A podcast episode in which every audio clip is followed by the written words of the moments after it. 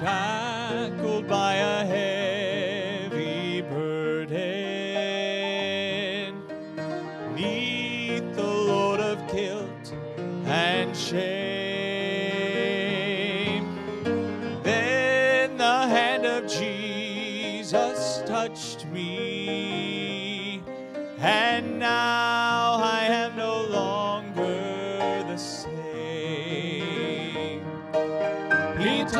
me, oh, he touched me, he touched me, and oh, the joy that floods my soul.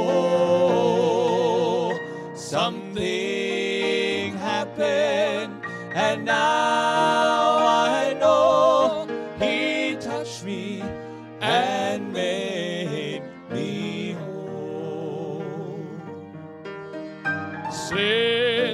Met this blessed Savior, since He cleansed and made me whole, I will never cease to praise Him. I'll shout it while eternity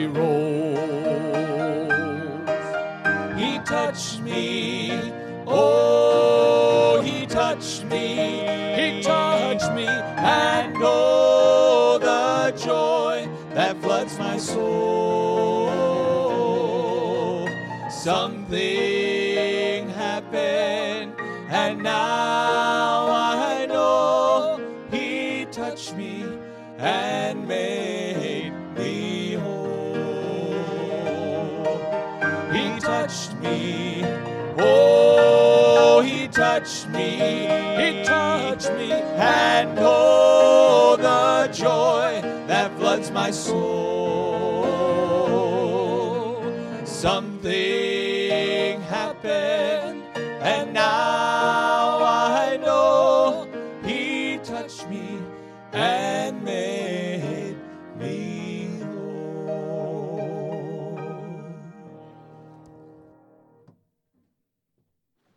amen. Like I said this morning, I'm glad he touched me. Amen. Amen. Boy. Well, take your Bible today. Turn over the book of Matthew, please. Matthew chapter 16. Matthew chapter 16. And we're going to begin in verse 24. Matthew chapter 16, verse 24. And we're going to read just a couple of verses there. I'm doing a little sound check today. Turn me up just a little bit, would you please? Thank you. Matthew chapter 16, verse 24. I think I hear more here than you hear there. I just could tell that just a moment ago. Not that you really care to hear much from me, but hopefully you'll hear from heaven today. Amen. That's the key. Amen. Matthew chapter 16, verse 24. I, I don't know about you, but it bothers me when I sit in a service and I hear people rattling pages all the time. And I hear a little scratching and things. Or if a child just happens to be drawing a picture, I hear more of the pencil than I hear the preacher. And my point being is, is that sometimes the sound is just to the point where it seems like everything else is heard rather than the voice. You know what I'm saying? And it's, I mean, I understand children, if they're little, for a long time, we had children in the service at 11. And boy, I tell you, I mean, some of the kids are so young, we, they did great, I thought. But still, maybe they're drawing, and I'm like, man, are you kidding me? I hear that little pencil or pen running more than I hear the preacher. And so I think if we turn up a little bit and you say, but every once in a while my ears feel like they're going to be, you know, start bleeding, preacher. Uh, well, I'll try to do my best, okay? So, anyway, we'll try to keep it down. But I just want to make sure that what I hear when I go into a preaching service is the preaching. And that's what I want to hear, amen? All right, well, we'll see how it turns out today. But anyway, Matthew chapter 16, verse 24. The Bible tells us there, it says, Then said Jesus unto his disciples, If any man come after me, let him deny himself and take up his cross and follow me. For whosoever will save his life shall lose it. And whosoever will lose his life for my sake shall find it. For what is a man profited if he shall gain the whole world and lose his own soul? Or what shall a man give in exchange for his soul? Well, Jesus' fame had flourished amidst the feeding of the 5,000, 4,000, excuse me. I mean, people had begun to just kind of mutter his name and speak it from time to time. His reputation and his, his testimony began to grow. People knew who he was, and boy, it just seemed that his fame began to grow and grow. But many of those uh, who at one point would have his name on their lips would betray him when it came time to stand. The Pharisees and the Sadducees, they had combined forces in hopes of somehow derailing the Lord Jesus Christ and ultimately seeing him crucified. Our chapter begins, chapter 16, with these enemies of Christ demanding a sign. The fact is, is that they didn't really believe in the Lord Jesus Christ. We note that the Sadducees they thought it was just simply impossible for signs to even be performed, while the Pharisees were confident that Jesus was not the one to perform miracles, if anyone could. So they certainly had no real belief or any sincere desire to affirm the deity of Christ. They were simply looking for an occasion. They were looking for a means by which to accuse him. And then, just a few verses after this, we note the disciples. They had seemed to have forgotten bread on their trip. Here they are on the boat, moving across the sea, and they have no bread. And it seems that not only had they forgotten bread, but they had forgotten what Jesus did in feeding the 4,000. And so we see their unbelief and recognize it. It wouldn't be long that in this same chapter that the question is asked But whom say ye that I am? And of course, we have Peter who steps up and emphatically states, Thou art the Christ, the Son of the living God. Wow. That was a great moment for him, and a great one for us. However, that same disciple, after hearing the inevitable demise of Christ on Calvary, would then rebuke the Lord and say it wasn't to be so. He would turn to the Lord when hearing that he would go to Jerusalem and ultimately be crucified. He'd say, No, Lord, no way. I won't let it happen.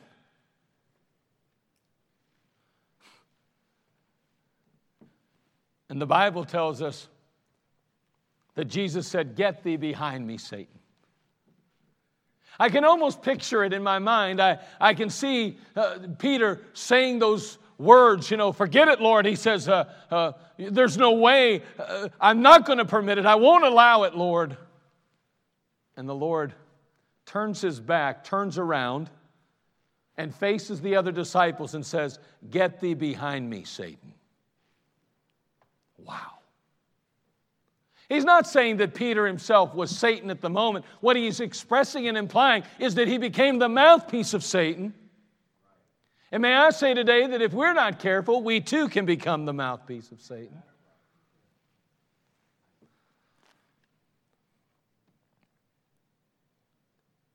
Jesus goes on to say, For thou savorest not the things that be of God, but those that be of men. And that is the segue into our particular passage this morning. Jesus saying to Peter, For thou savorest not the things that be of God, but those that be of men. Then said Jesus unto his disciples, If any man will come after me, let him deny himself and take up his cross and follow me. For whosoever will save his life shall lose it, and whosoever will lose his life for my sake shall find it. For what is a man profited if he shall gain the whole world and lose his own soul? What shall a man give in exchange for his soul? It's been well said that the first question that comes to a soul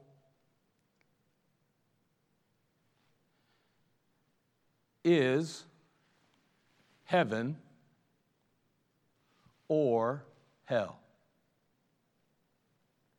That's the first question that comes to a soul heaven or hell? We understand that the Bible teaches that we were born into sin. We know that without Jesus Christ and His perfect sacrifice on Calvary, we would fail to measure up to His perfection. We could never, ever hope to earn His favor, except it be through the precious, perfect blood of Jesus Christ. And we are confronted with a question as human beings heaven or hell? We know there's a heaven, but we all must acknowledge the same as far as hell. And the question burns in our ears heaven or hell, which will it be? I trust and I hope today that you have settled that question. I pray that without a doubt in your mind you can stand and say with all confidence, I am a child of the King. I've been born again. I've been saved by the blood of Jesus Christ. Heaven or hell? When that question is settled in favor of heaven, the second question that comes to a soul is heaven or earth? Heaven or earth? Take your Bible, look over at 1 John chapter 2, would you please? 1 John chapter 2, verse 15.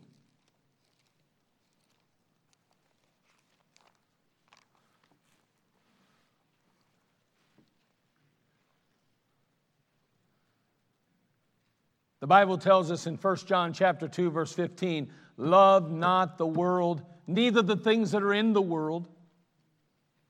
If any man love the world, the love of the Father is not in him. For all that is in the world, the lust of the flesh and the lust of the eyes and the pride of life, is not of the Father, but is of the world. We are admonished not to love the world. I am extremely pleased when a person makes their decision on behalf of heaven, when they finally come to a place where they acknowledge their sin and they look to Jesus and say, Please forgive me, receive me, and accept me into your beloved. I'm glad when you've made a decision for heaven over hell. And that's a blessing. But the second question is equally important in, re- in respect to the believer's life heaven or earth? And what we're actually saying is simply this Will I allow myself to live on behalf of heaven? Will I permit myself and expect myself to live eternal mind, eternally minded? Or will I allow myself to be bound by this earth and by this flesh? We often stop short. We, we answer the first question and we emphatically cry, I am saved by the blood of Christ. I'm on my way to heaven. I have, I have chosen heaven over hell. But then we fail to take the next step and answer the next question, equally as important as a believer heaven or earth? Which will it be? Will I live a life of selfishness? Will I live a life bound by flesh? Or will I permit Jesus Christ to rule and reign in my life and to have perfect leadership?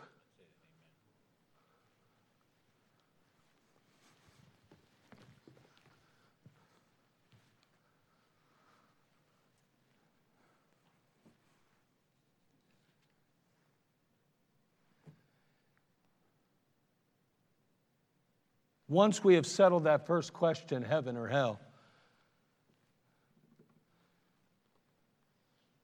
we have to settle the second question at the foot of the cross and in light of the value of a soul.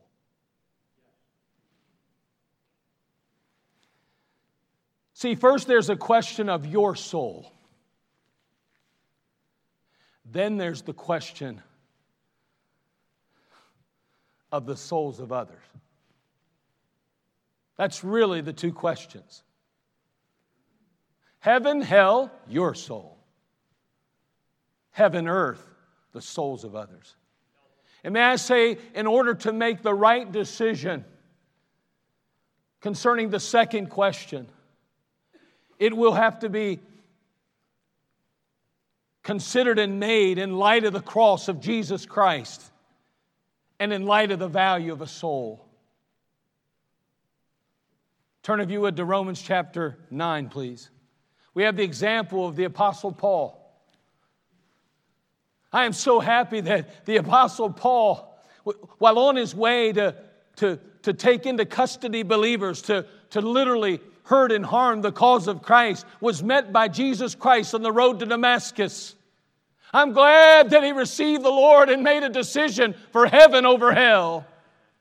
But may I say that his work continued. May I say that he also stood in light of the souls of men and made a decision for heaven over earth. Notice what he says in chapter 9, verse 3 For I could wish that myself were accursed from Christ for my brethren, my kinsmen according to the flesh. Paul the Apostle looks over his kinsmen, his Jewish brothers and sisters, and he says, I wish if it could only be so, I'd give my very soul that they might live. In Romans chapter 10, verse 1, he says, Brethren, my heart's desire and prayer to God for Israel is that they might be saved. I think it's so awfully important to realize and recognize that prayer is valuable for a number of reasons, but one, because prayer has a tendency to affect our ability, our, our thoughts. And our thoughts then have an ability to affect our behavior. And when we fail to pray, we do not give God the opportunity to change our thinking. And in changing our thinking, He'll change our attitude and our outlook, but also our actions and our behavior.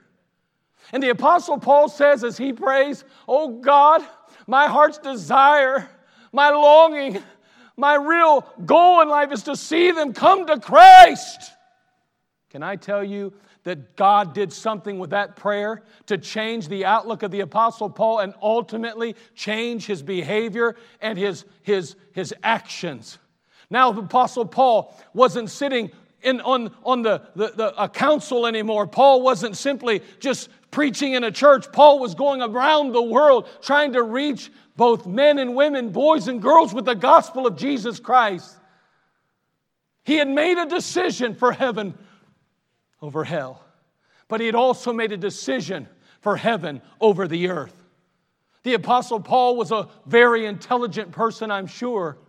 He could have easily carved out a path in this world. He could have easily had all the things that the world calls success, but instead he said, No, I choose heaven, not earth. I'll not be bound by my flesh. I'll not allow myself to be ruled here on earth. I recognize that there's an eternity that awaits and there's something bigger and better to live my life on behalf.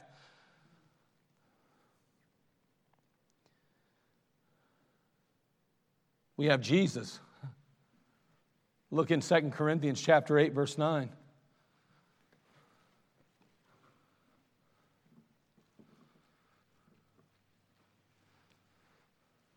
That first question must be settled in favor of heaven. But once it is settled,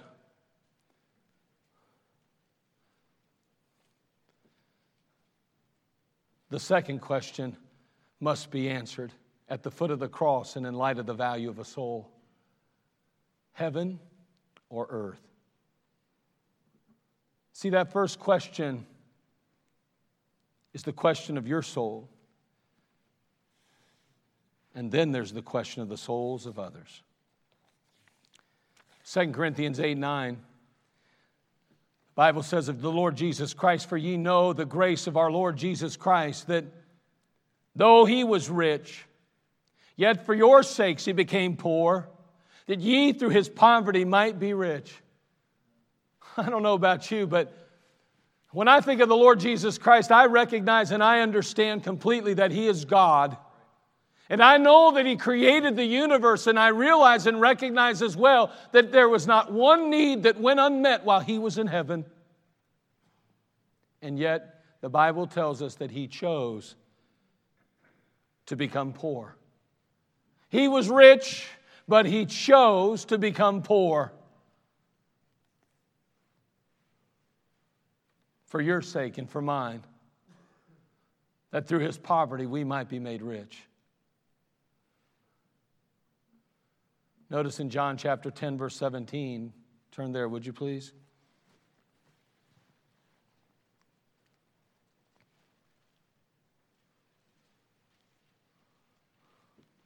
John chapter 10, verse 17.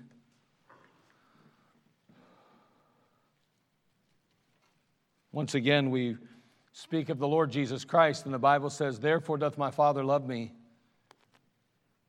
We get insight into his heart his purpose, his reason for living as he shares, Therefore doth my Father love me, because I lay down my life that I might take it again.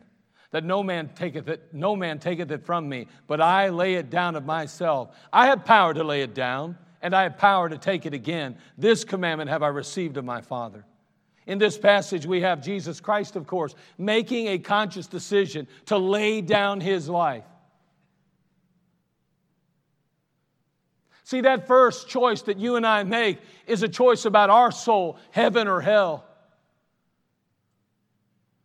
And yet, what we find in the Word of God is that we're forever to be dying to self and crucifying the flesh. And like Jesus said, Oh, I was rich, but I became poor on your behalf. And the fact is, is that I am willing to lay down my life for you. And may I ask you this question today Are you willing to lay down your life for others?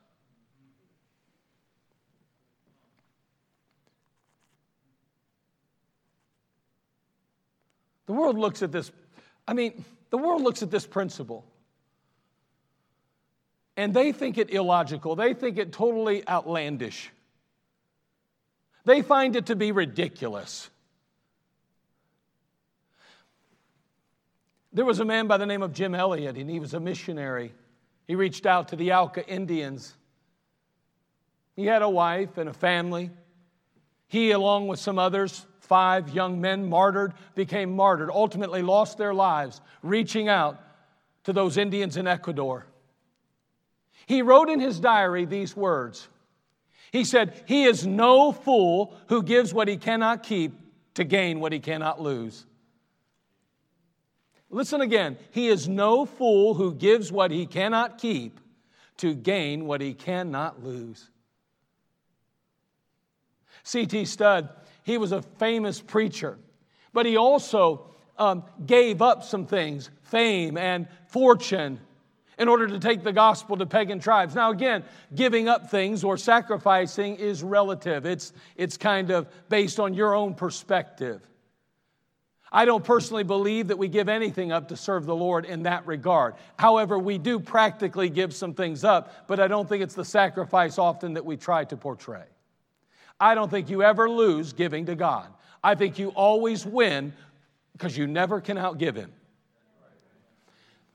But C.T. Studd could have been fame, he could have enjoyed the fame and the fortune, I'm sure, of a very lucrative job. I mean, he could have pastored a church right in his hometown. He could have walked into a wonderful facility and proclaimed the Word of God. But instead, C.T. Studd said, Some wish to live within the sound of church and chapel bell. I want to run a rescue shop within a yard of hell. Isn't that something? Some wish to live without the sound of church and chapel bell. I want to run a rescue shop within a yard of hell. Then said Jesus unto his disciples, If any man will come after me, let him deny himself and take up his cross and follow me. For whosoever will save his life shall lose it, and whosoever will lose his life for my sake shall find it. For what is a man profit if he shall gain the whole world and lose his own soul? What is a man, or what shall a man give in exchange for his soul? That word exchange. That means to give one thing or a commodity, if you will, for another.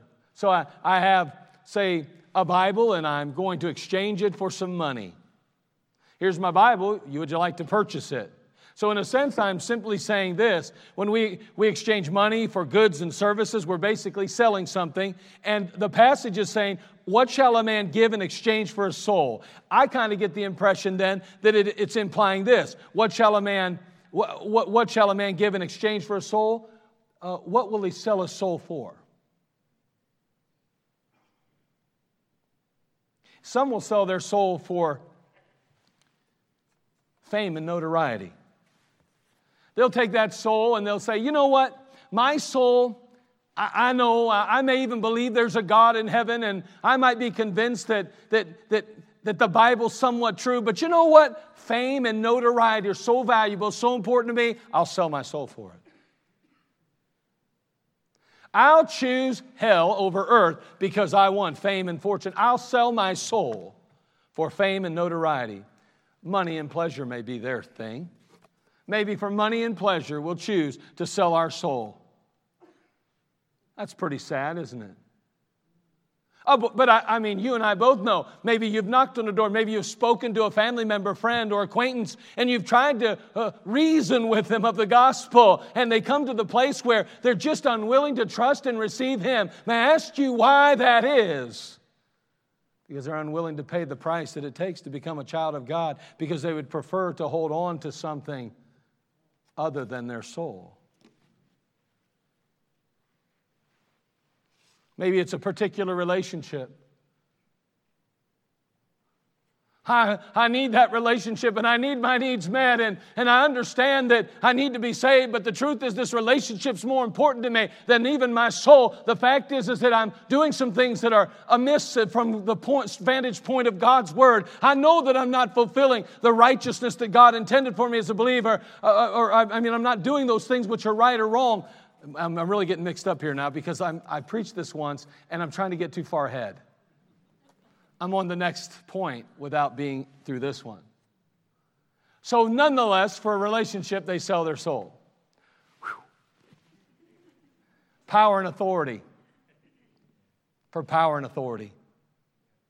We've watched people through the years who have chosen power and authority. Rather than to protect their soul, rather than to choose heaven, they choose hell and sell their soul for power and authority, maybe for a reputation, possibly for recreation or sports, or maybe even comfort and ease, or simply convenience.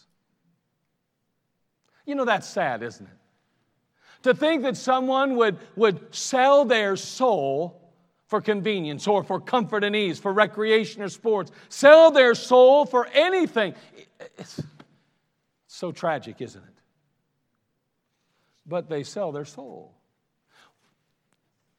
What shall a man give in exchange for his soul? What's he going to sell his soul for?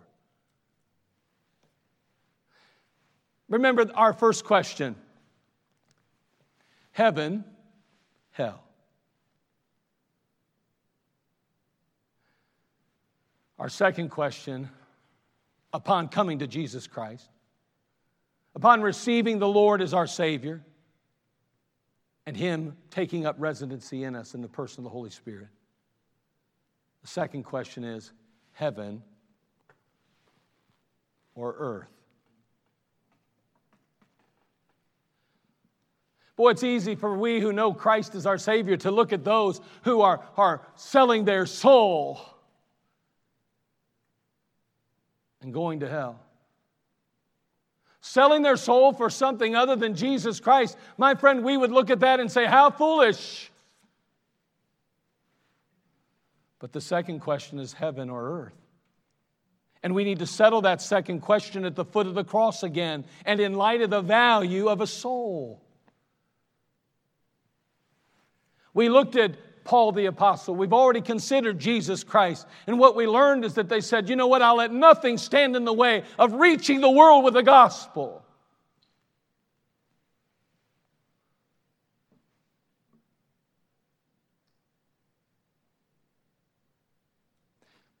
What will you sell your soul for? You say, Oh, I would never do that. Second question then. What will you sell the souls of others for?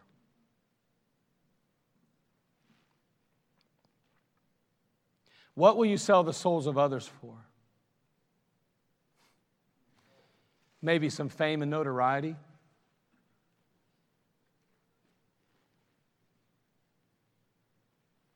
Possibly some money or pleasure? I mean, I realize and recognize that there's a heaven and a hell, preacher. I know that I ought to be living for Jesus Christ, but I got a living to make and I've got responsibilities, and I can't possibly be concerned about others right now when I have me and my family to worry about. So I think I'll sell their souls for some money and pleasure. Maybe a particular relationship. That's the one I was on. How many times have we watched young men, young ladies, and even older men and older ladies who are unwilling to give up a particular relationship that continually leads them away from Jesus Christ? Maybe they're living in a sinful situation, but they're unwilling to give that up. Why? Because they need their needs met. So they'll sell the souls of mankind for a relationship. Oh, I know I've made my choice heaven over hell. But there's another decision that must be made heaven or earth. I mean, will you and I choose to live our lives in light of eternity? Or will we choose to be bound on this earth and bound by our flesh and allow our lives to be reckoned with by God one day instead of dealing with that today and ultimately being used of God in a mighty way to reach the world with the gospel? We're going to answer either way power and authority. Yeah, yeah, I'll sell their souls for that maybe a reputation. And I don't want people to think I'm, you know, some Billy Bible. I don't want to think I'm a fanatic. Have you looked around the world lately? Have you watched the news? Talk about fanatics. My friend, where in the world is our Christianity? Why are we so silent as the world screams out for help? Oh, I could never. I, I just, I mean, I don't want people to think I'm like crazy or something. Really? Yeah. I'll sell their soul for my reputation. Yeah. Sold. Sold. Recreation and sports. Hey, listen, I love playing sports, but can I honestly tell you, I don't ever, be, I don't believe for one moment that sports ought to supersede the church. I don't. I don't believe. You say, yeah, but you'll scar your kids for life if you don't. Uh, yeah, okay. I'm watching how it's turning out. I'm watching how this 50% Christianity is working for people. I'm, I'm, I'm watching how, how we've gone ahead and sold the souls of mankind in order to somehow meet the needs of our families and be so effective in our communities. And yet, what I'm not seeing is souls being saved, lives being changed, and I'm watching homes disintegrate before our very eyes. I don't see Christ big in the home anymore. And yet we see him, it was 20 years ago, we turned from Sunday night services and said, let's make it Sunday night family time so we can be stronger in our homes and our families. All I see is more divorce in our homes. All I see is more division in our homes. All I see is God in, a, in the word crying out, please obey my word instead of allowing your, your marriages and your homes to disintegrate. And may I say, the world has gotten such a foothold in the church's families that it's pitiful and it's sickening. Oh, we got family time though, boy. Selling the souls of the world for our family time. And don't think for a minute you haven't sold your children down the, down the river, too, in many cases. Don't do it. Don't do that. Recreation, sports. What about comfort and ease? What about convenience? Well, you know, preacher, I know how important it is, those souls out there, and they're really important. And I, I believe that. I don't question that a bit, but that, that, that time just doesn't work for me. It's just so hard to make it those times. It's so hard to get involved in the church lately. It's just so hard. I've got so many things going all the time and convenience. So, what do we do? We sell the souls of mankind. See, there's just simply two questions that kind of sum up the Christian life then heaven or hell. You made that choice. Heaven, I trust. Once you've made that decision, once I've made that decision, there's another question heaven or earth? And that question can only be answered at the foot of the cross and in light of the souls of men and women. How valuable is a soul to you today? How valuable?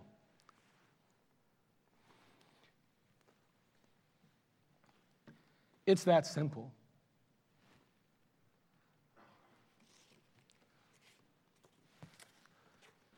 I don't want to sell my soul. I chose heaven. But can I be honest with you? There have certainly been times in my life I have sold the souls of others for something on that list. Do you know why we still celebrate the life of the Apostle Paul? Do you know why we look at Jesus Christ with such adoration? Because they gave it all for others.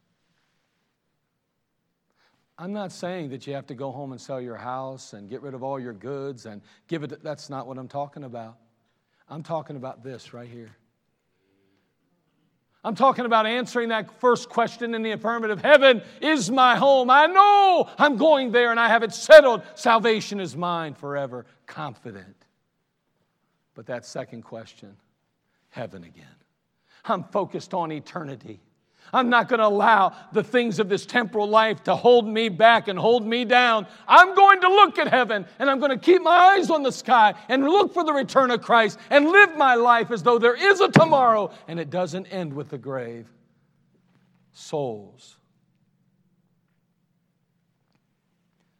We got to settle that second question at the foot of the cross and in light of the value of a soul.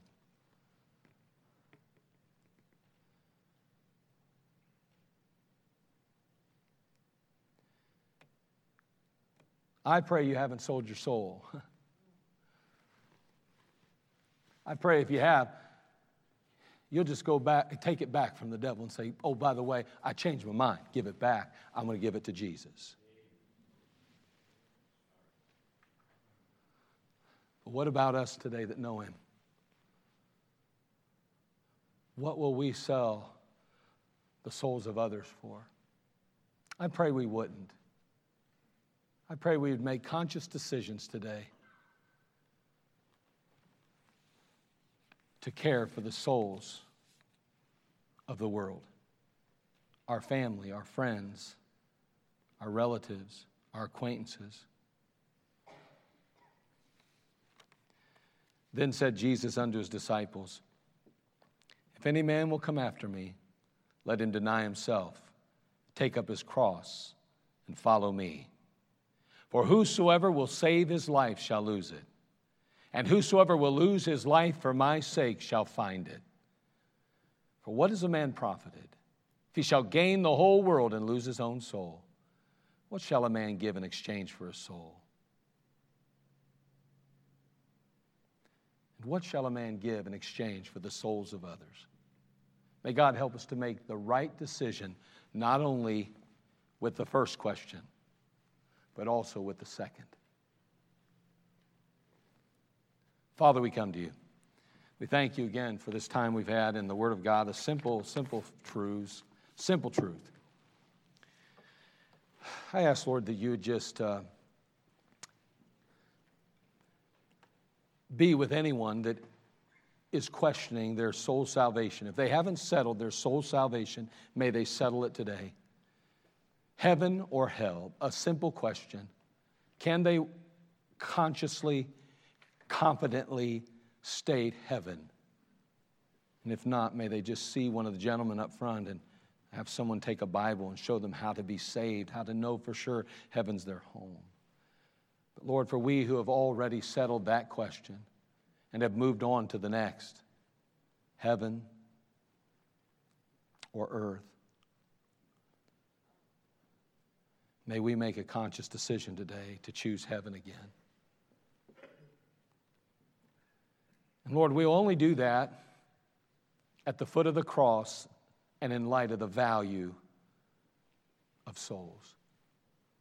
May we value souls today enough to say heaven and live our lives for eternity and not just the temporal.